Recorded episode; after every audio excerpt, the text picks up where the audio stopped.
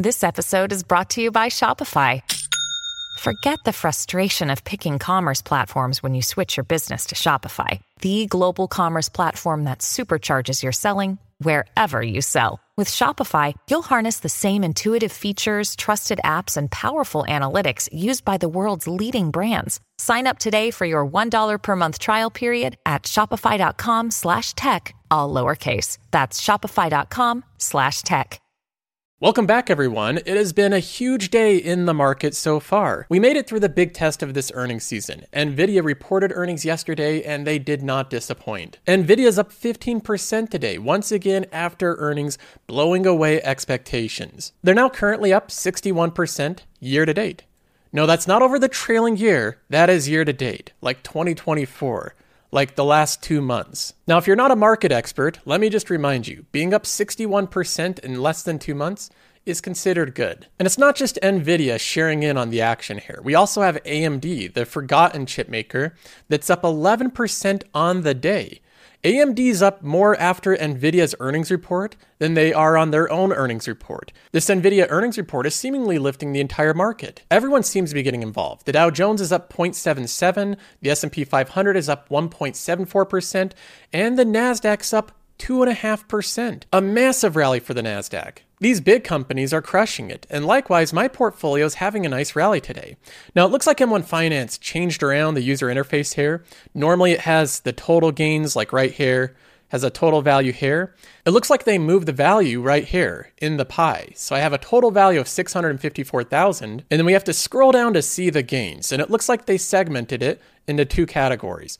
We have the dividends earned, $27,800, and the market gain, which is capital appreciation, of 162,000. The total return is your capital appreciation, which is the market gain, combined with the dividends earned. So when I look at my total returns, it's around $189,000 in gains.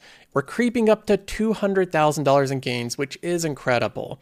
Now, of course, the goal is to continue to compound this portfolio at an attractive rate and earn good returns on the investments I make. So I can make this $200,000 in gains, 300,000, 400,000, and so on. That's the goal long term, but I'm sure I'll run into some hurdles along the way. But overall, things are going really well, and today has been an incredibly good day off the back of Nvidia's earnings. For example, if I look at my one day performance, we just zoom in to today alone, I'm up $10,000.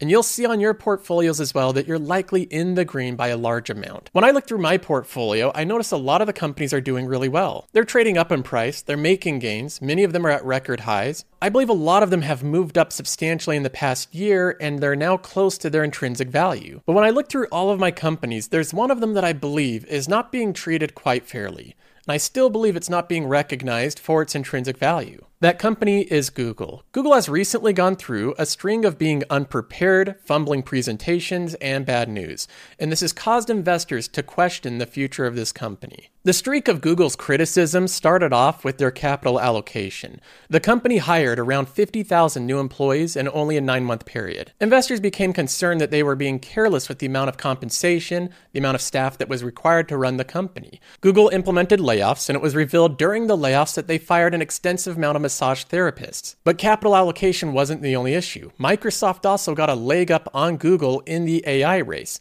taking a lot of the shine off of Google and showing that Microsoft had a product that was at least very competitive, if not better than what Google was working on. Google quickly rushed their AI chatbot Bard demo, which had factual errors, which was embarrassing for them on Twitter, but they also made a mistake during the demo itself. Employees at Google said that this seemed like a rush response.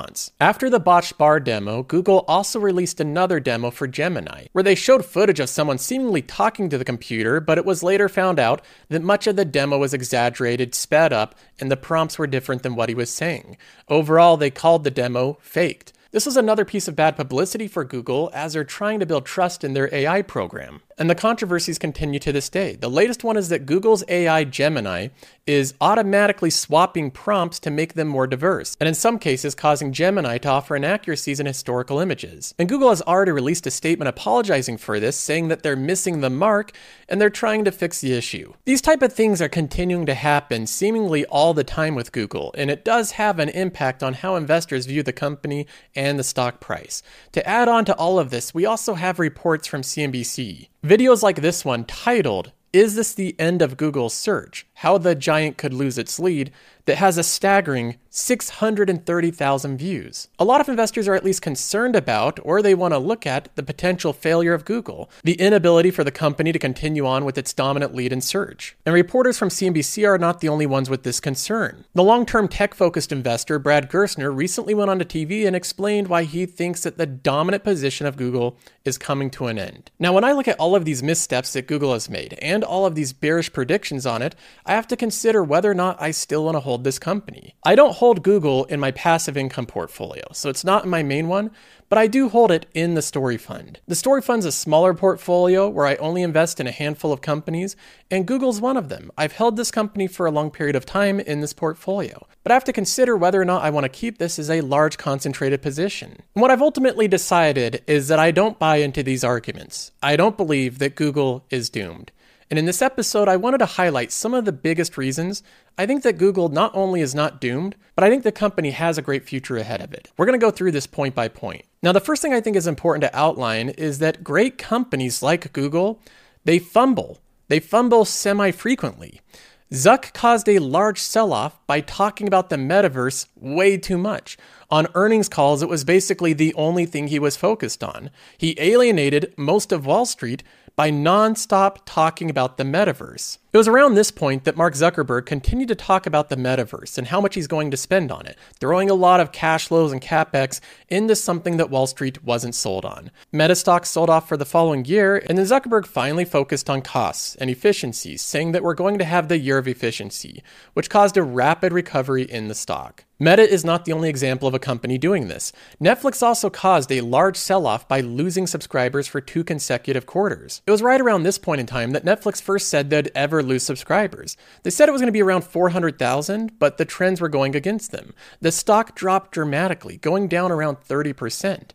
And then we had time number two. The following earnings report, they said they're going to lose about a million.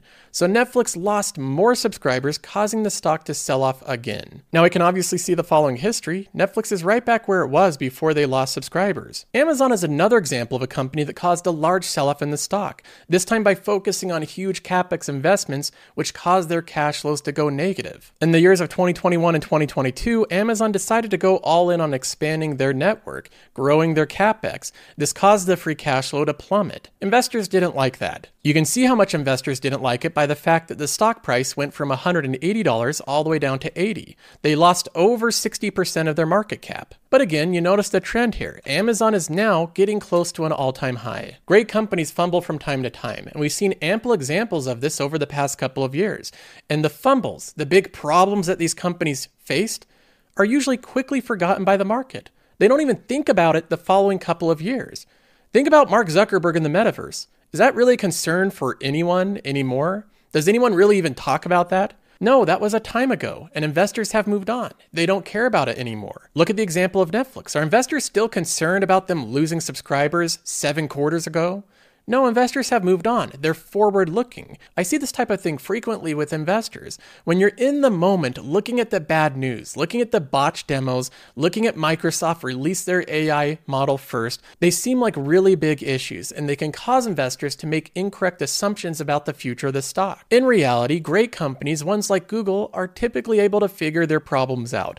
Eventually, they have enough market share, they have enough money, they have enough talent to be able to move on from these stumbles. If I had a guess, I believe that investors will forget about 90% of these challenges within a year. Now, the second thing that I'd point out, which just adds in a little bit of safety to this company, is Google trades at a low valuation relative to the market. Look at Google's PE ratio. It's currently at a 21. Currently, the S&P 500 trades at a forward PE estimate of 22.7. Most companies of this equivalent quality trade much higher than the market. Now, after that, we also know that Sundar, the CEO of Google, is getting costs under control. One of the primary criticisms I had for Sundar Pichai is that he wasn't focused on cost structure. He was being a little lax with how he's running the company, but we can see that improving over time. One of the things we can look at with Google is the number of employees over the past four consecutive quarters.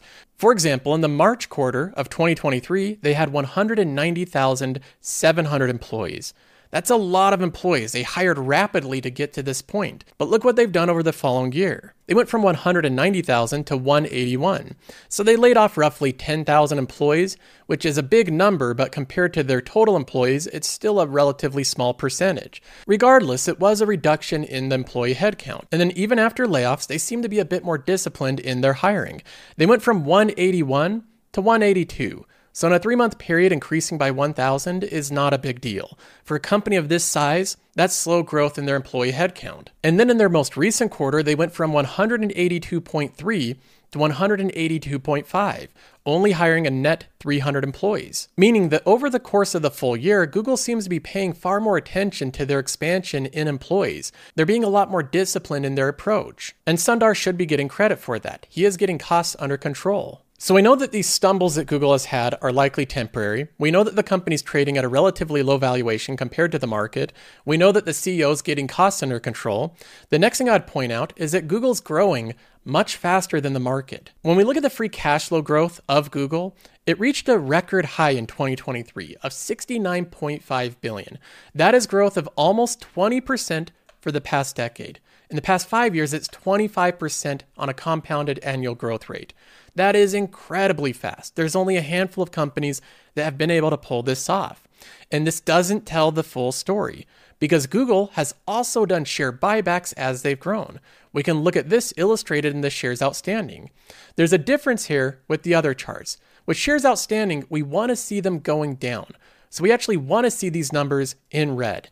Red means a decrease, and in shares outstanding, decreases are good. So we have the shares outstanding going down by 3.3% over the trailing one year. That is an aggressive share buyback policy.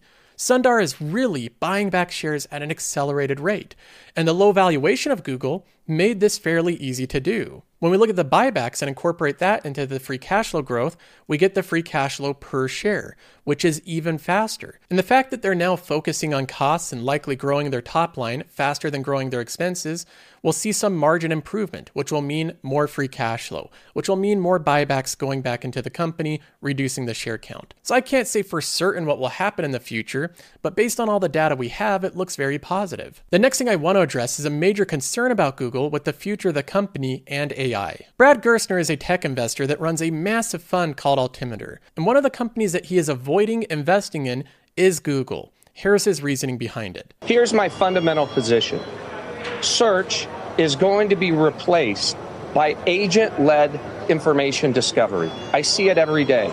My 15 year old son says, Dad, I don't use Google anymore. I just use ChatGPT.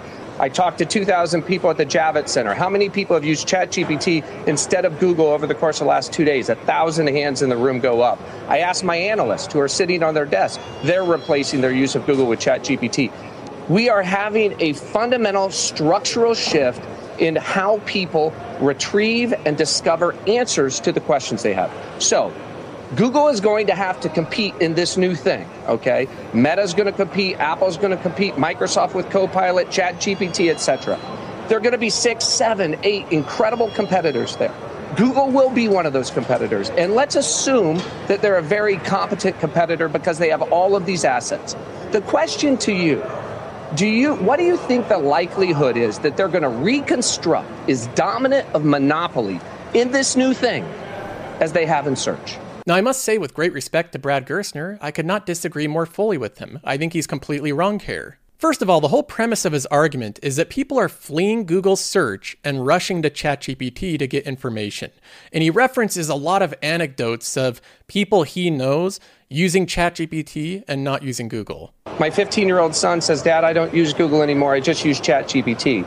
I talked to 2,000 people at the Javits Center. How many people have used ChatGPT instead of Google over the course of the last two days? A thousand hands in the room go up. I asked my analysts who are sitting on their desk. They're replacing their use of Google with ChatGPT. He believes that everyone around him is moving away from Google search to ChatGPT. And my experience could not be more different. Everyone I know doesn't care about ChatGPT.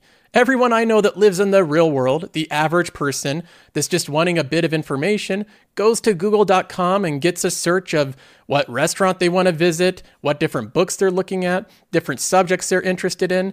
None of them are using large language models and Gemini and ChatGPT. In fact, I noticed that the type of people that are most drawn to ChatGPT aren't the average person. They're typically super tech focused people like Brad Gerstner. So it makes sense to me that people in his immediate circle are more biased towards this new technology, but I don't think that that's accurately representing the broader world. So I believe that his anecdotal experience in this is not representative and it's way off the mark of the average experience. I believe the biggest thing that investors miss is that AI text like ChatGPT and large language models have different use cases than Google search. They are different, and people use them for different reasons. Here's a Venn diagram that I believe accurately represents the overlap in use cases from ChatGPT or different AI text models to Google search. If the blue circle represented Google search's use cases, the black circle represented ChatGPT's use cases. The majority of their use cases are completely different. ChatGPT is used for things like math equations, coding problems, customer service, writing out email templates. Then Google Search is used for things like looking up information on a, a new movie or an actor, looking up information on a historical event. The huge majority of their use cases are unique, but they do have some overlap in the middle. There are some cases where you could use either one, but that is the minority of cases. Even if Google lost the battle in AI text and Gemini didn't compete with ChatGPT, they would still make a fortune with their search engine over the next 10 years. That's assuming they completely lose this battle in AI. So I completely disagree with this assertion that Google search is being replaced by AI text programs. Now, we can see this in the numbers. Most of these short term risks have not shown up in the numbers at all. You think you'd see them by now with an entire year of people using ChatGPT. But Bing, which is powered with ChatGPT, did not take 1% market share from Google last year. This was the big year for Microsoft to take market share. They promoted it in every single tech conference, they put it on the front page of Bing, they tried to make it as powerful as possible to compete with Google search. And from those efforts, they couldn't gain a percentage of market share. And then finally, one thing that's underappreciated by investors time and time again is the difficulty in changing user behaviors and habits. People, generally speaking, are very lazy. They like doing what they've done before. It's easier to keep people using Google applications. With Gemini just being one click away from Google.com, you can find access to a large language model that's satisfactory. Or you can download ChatGPT which will require you to go to the App Store, download a separate app, and log into a separate account. So I would not use Twitter or YouTube tech reviewers as an indicator of normal human behavior. Most humans will use the easier route, which is sticking with Google because they already use it. So, overall, Google has been through a little bit of a bumpy road over the past couple of years. There's been a lot of doubting that's happening recently, and I just wanted to throw my opinion in that I think the company's fine, and I do not believe that Google search is doomed. That's going to be it for this episode. I hope you enjoyed, and I'll see you in the next one.